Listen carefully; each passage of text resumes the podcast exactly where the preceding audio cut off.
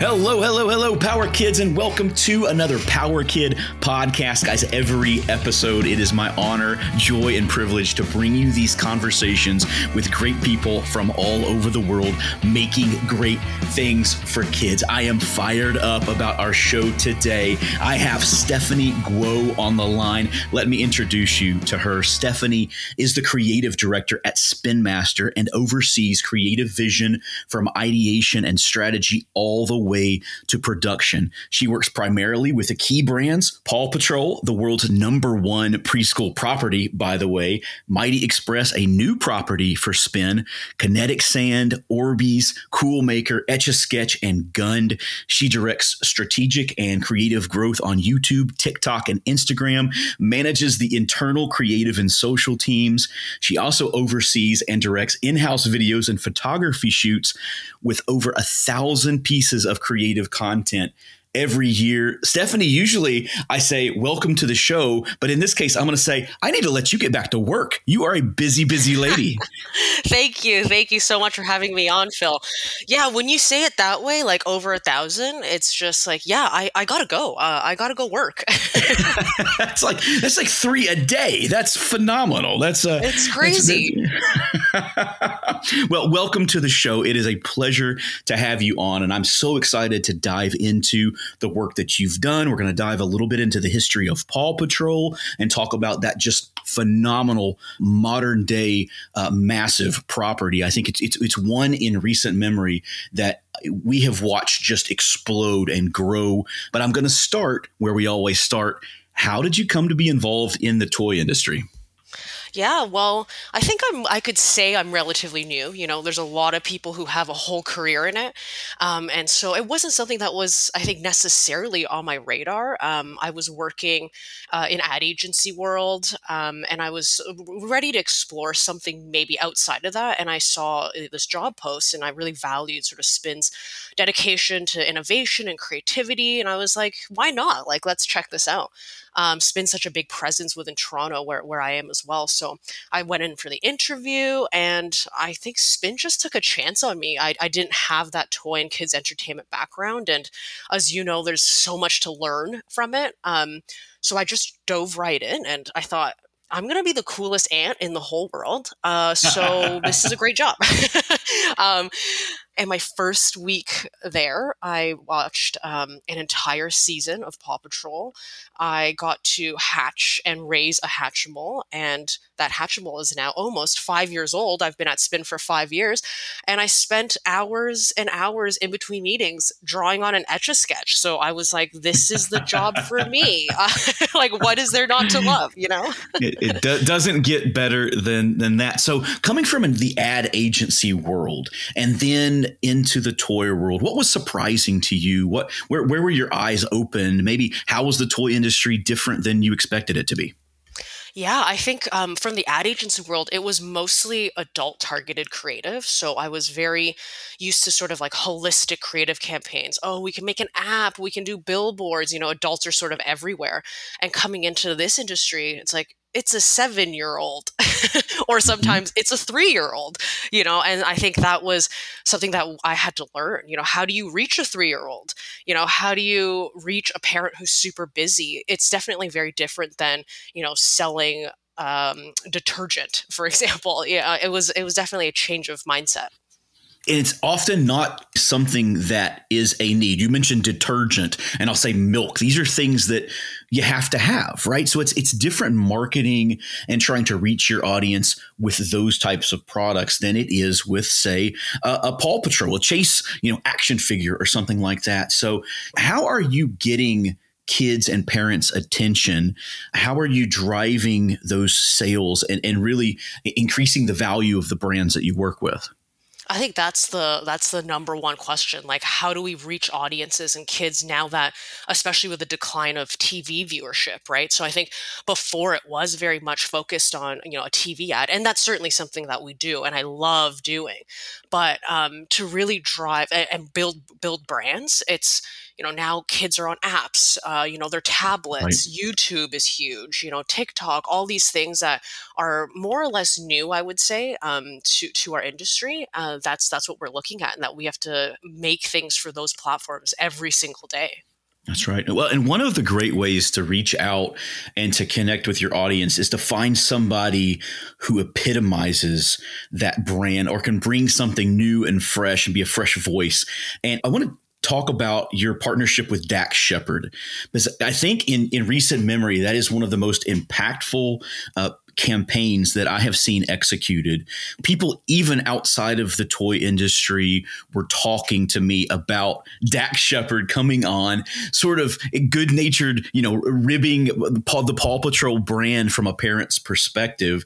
Unpack that for us. How did that come about? Why was he the perfect fit?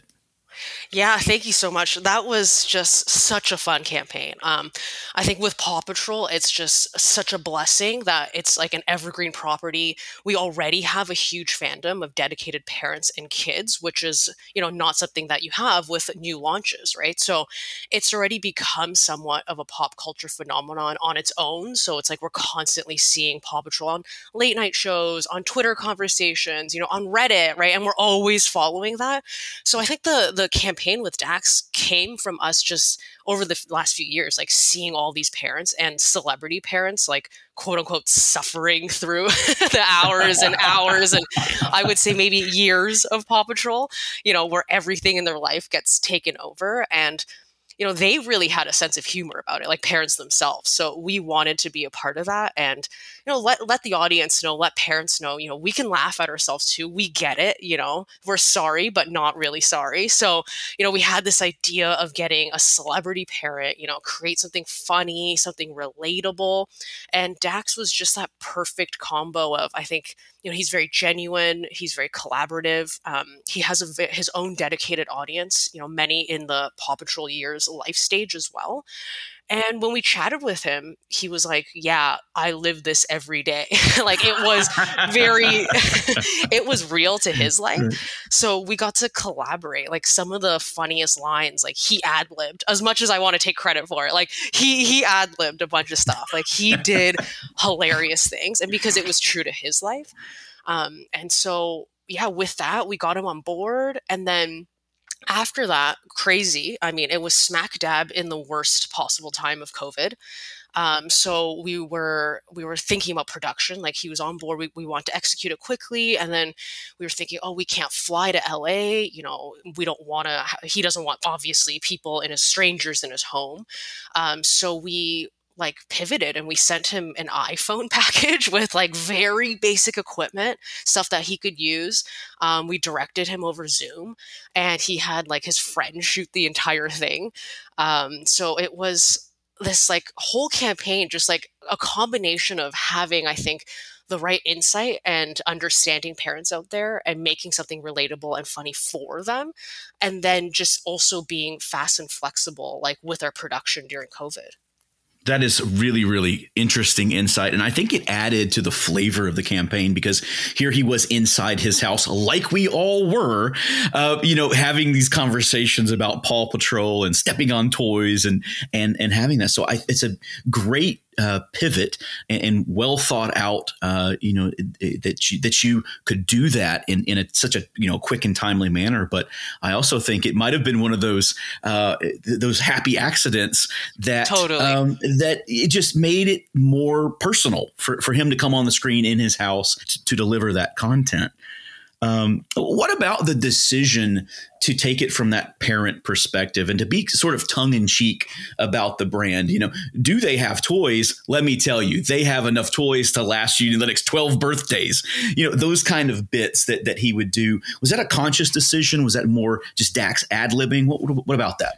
Oh, it was absolutely a conscious decision. I think like you can't hide the truth. Consumers, parents, kids, everyone, they're so savvy, right? And so, you know, we wanted to acknowledge that in a funny way, because that is their truth. Like, kids every day are just like, I want to watch another hour of Paw Patrol. I want to listen to the same song over and over again. I need this new car, even though it looks like the old car. Like, I think those are truths that we all just live in. And so we didn't want to cover that up, right? We wanted to celebrate that. And it's like, yes, we understand that. And like, we're here to help you through it. And we'll make your kids really happy. And you're going to have a lot of fun playing with your kids with Paw Patrol. But there is a side of that, like, sorry, not sorry, you know? Right. That's it. Well, you know, Paw Patrol was Spin Master's first solely owned intellectual property, which was really interesting to me. In 2013, it could have been titled Raffi and the Rescue Dogs, as I understand it, which is a pretty fun name. I just you can't imagine it being that today. But can you speak to the history of Paw Patrol and what do you think made it so special? There are a million ideas out there for characters and team ups and animation, but Paw Patrol stuck. And it continues to stick. And as you said, it's evergreen now. What do you think are the unique components in Paw Patrol that make it such? Yeah, absolutely. First of all, the alternate name for Paw Patrol is like those little nuggets that the internet somehow digs out. And it's like, how did they even find that? Like, I have no idea. It's crazy the amount of Paw Patrol sleuths. I'm like, who are you? Yeah, it's crazy that it could have been called that. I can't imagine that being its name either. But yeah, just seeing Paw Patrol grow, it has been phenomenal. Like, from a marketing standpoint, from where I stand, it's like seeing a fandom just snowball, right? And just grow every year and seeing that dialogue increase and increase. And I think it comes from, you know, it's a simple but very true storyline that speaks to teamwork and, you know, little pups being able to do big things. I mean, it's very fun. Every time we make a creative campaign, we're like, what's the big idea? And we're like, no job is too big, no pup is too small. And we're like, very innovative. Like, you know, 10 years later, we're like, that's the crux of Paw Patrol. And like, it's hilarious from an adult like point of view, because I think our minds are like, what else? Like, what else? But kids, 3-year-olds, I mean, that's what they love, right? That's what they want to learn. And Paw Patrol's done a great job of keeping true to that, but still bringing, I think, newness in its themes every year. But at its core, just being about that. That's it. I love that there is such a core and heart to Paw Patrol that just keeps coming back. It's not something that's nebulous. It's not something that's complex. It's little guys doing big things. Yeah. And it resonates with every kid. Exactly. Every spot we make, every piece of content, we're just like, what's the rescue? What's the teamwork moment? And it's like we ask ourselves the same question because that is true to the brand.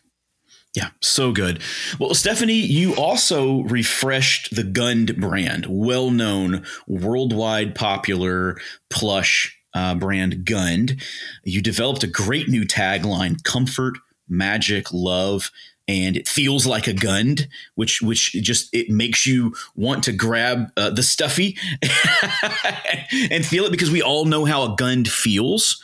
Talk about that brand refresh. Talk about the tagline and how that gets to the heart of the brand. Unpack that category for us.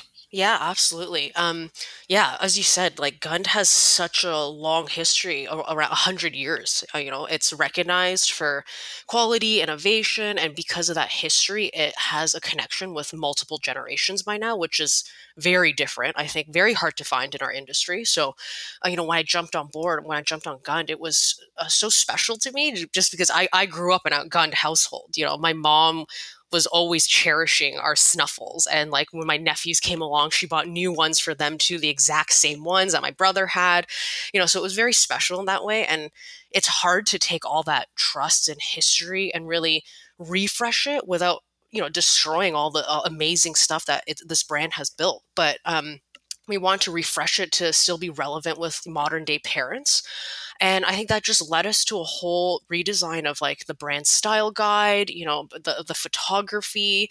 We did a brand video, a digital campaign, and, you know, at its crux, I think we were talking about, you know, Gund is the connection between the kids and the stuffed animal. It's their first best friend, which I thought was such a lovely way of putting it. And kids take them around so much, they love them so much that you can actually see and feel the love, you know, like the nose has been worn down, you can see how much, you know, the kid pets, you know, their Gund stuffed animal. So it's all about showing that connection and sort of seeing it live through the stuffed animal. And just, you know, we get people sending us and tagging us in photos of their Gund stuffies from 20, 30 years ago. And so you really get to see how loved they were. And, you know, we really want to showcase that aspect of the brand. I've loved watching this resurgence, I think, that we're in the middle of soft, cuddly product and how children are gravitating to those things. And I have my theories as to why that's happening. Why do you think that it is happening, that children are turning to those types of products in this moment? I think we live in such a complicated, crazy world. And yeah, I think just the core of a stuffed animal is so simple. And it's just all about emotional connection, and it's soft skills. It's nothing where like, oh, you learn the alphabet, you learn how to use the internet, you know, and anything like that.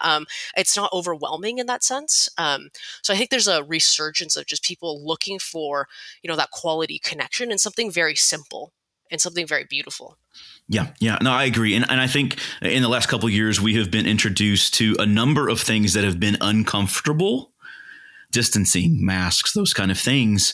And kids especially are seeking out comfort and grabbing onto that. And so I'm just very happy that there are plush items out there, that there are toys out there that are helping children to cope with some of the issues that we see around us. I just think that's just super important.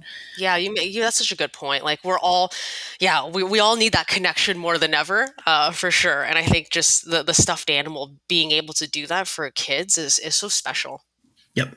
100%. So kind of to broaden out the conversation, I'd like you to take us behind the scenes of creative pitch, creating new content. The needs have obviously expanded beyond, you know, the 30-second TV commercial, the 60-second TV commercial. We've grown, it's expanded, and it's different today than it was even 10 years ago. What are you seeing? Yeah, absolutely. Like starting 5 years ago in this like toy career, I feel like even then, you know, not even 10 years ago, five years ago, you know, I came in and we were like, let's make this TV commercial, right? And so my brain was very much, okay, 30-second TV commercial, that's the main part of every part of our toys, you know? But now when I look back, it's like, those were simpler times. Now, yeah. Now it's like my brain every day is like, oh, we need to make this like long form YouTube video. We need to make this video that can also be edited into a vertical aspect ratio and a square, you know, oh, we need to zip into the metaverse. We need to dance for tomorrow's TikTok trend. Like it's the amount of content and in different formats, as you said, on different platforms, it's like has grown astronomically.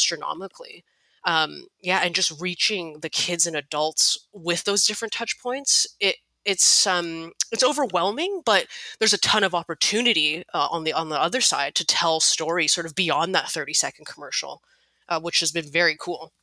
That's right. Well, and things like you're very good at reaching out to people outside of the industry. We talked about Dax Shepard, your collaboration with Dan Lam on Kinetic Sand, which was very interesting. Just visually was striking, and it created some just amazing pieces of social content. So talk about that, pulling influencers from outside of toys into the toy space and maybe helping them shine a little light on an older product or give it a new twist. Yeah, I think we've been utilizing, influencers a lot. And I think our industry has seen how, successful those collaborations can be. And now we're sort of at the next level of using collaborators and influencers of what else can they bring to our brands that isn't just, for example, unboxing a toy, right? And so the Dan Lam collaboration was exactly that. It was, it's part of our campaign called Kinetic Creators that we kicked off with her.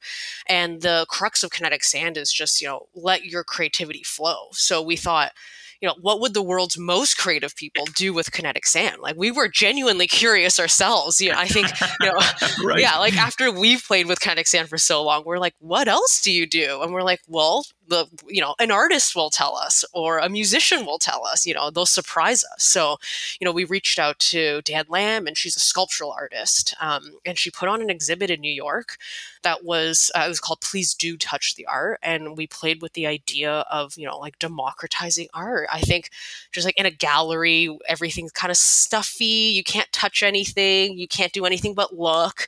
But, every human being, adults and kids, when we see something cool, we just want to touch it. So right. Yeah, Kinetic Sand, it's beautiful, and it's inviting you to touch it and play with it. So Dan Lam, made real beautiful art with Kinetic Sand that was big scale, small scale, and we just gave freedom to all the visitors to actually interact with the art. And it was very fun. Yeah. Amazing. The state of creativity in the industry. Stephanie, you are at one of the epicenters of creativity, frankly, in the world. I think the toy industry is the most creative industry. I think we have to think very fast on our feet. We have to create quickly. We have to process data at a speed that I think other industries do not have to. And then we have to create something that appeases an ever-changing and fickle market, 7-year-olds and 8-year-olds and parents, for that matter. The state of creativity in the industry. Are we in a good place? Have you seen growth during COVID? Where are we headed? Yeah, I think I'm so happy to see how much growth our industry has had. We've really seen a surge across the board. And I think as a company, Spin Master, and as even our creative department, we really feel that momentum. So I can only see us in the future, making bigger, better, smarter campaigns, as you said, being flexible, reading the data, doing something different. And really having fun while we're doing it, which is what's so exciting. But yeah, I feel very, very positive about our industry. And I love what you said about just how you think we're the most creative. I do too. Yeah, absolutely. And I think there's a lot of data points we could point to say that. And we have to do it all under a fairly tight margin, yes. Maximum $30 most of the time product, retail price. And so, I think that we are right. How creative we are. And Cheers to that. I'll defend it to anyone. Stephanie, this has been an absolute pleasure. Just thank you for taking the time and sharing with my audience. Do you have anything new, upcoming? What are you excited about in Spin Master's future? Take it away. Oh, hey, thank you so much for having me on, first of all. And as I just said, that with all the growth, there's a ton of exciting stuff. And I think just the industry as a whole, that's our bread and butter. Right? So I'm very excited about the future. I think there's going to be a lot of great innovation that we're seeing across the board, and then the marketing that goes with it. I think just seeing how everyone responds to the different platforms, the different, avenues and channels that kids are on has been very exciting. Stephanie, thank you again for coming on. Just been an eye-opening and enlightening conversation. How can people reach out to you, reach out to Spin Master, get involved? I know they can find product everywhere, but how would you like them to connect? Yeah, you can find me on LinkedIn. I'm easy to find, and you can email me, stephanieg@spinmaster.com. Say hello, welcome it. Wonderful. Guys, reach out. Stephanie, thanks again. It's been a blast. Thank you. And we'll talk to you soon.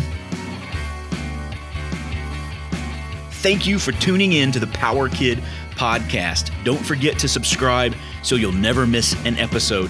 Leave 5 stars and a written review, as this helps us connect with more listeners just like you. Once you're subscribed, you'll be able to check out the other shows from Adventure Media and Events. And a big thank you to them. They are the publishers of the Toy Book, the Toy Insider, and the Pop Insider.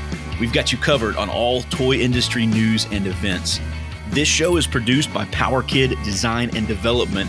We are a full-service toy and game development studio serving the industry for more than 20 years. We provide illustration, branding, packaging, sculpting, prototyping, consulting, and much more. Check out powerkiddesign.com or email me at phil@powerkiddesign.com. Now go out and make something great, and remember, you are creative because you were created. God bless, and I'll see you next episode.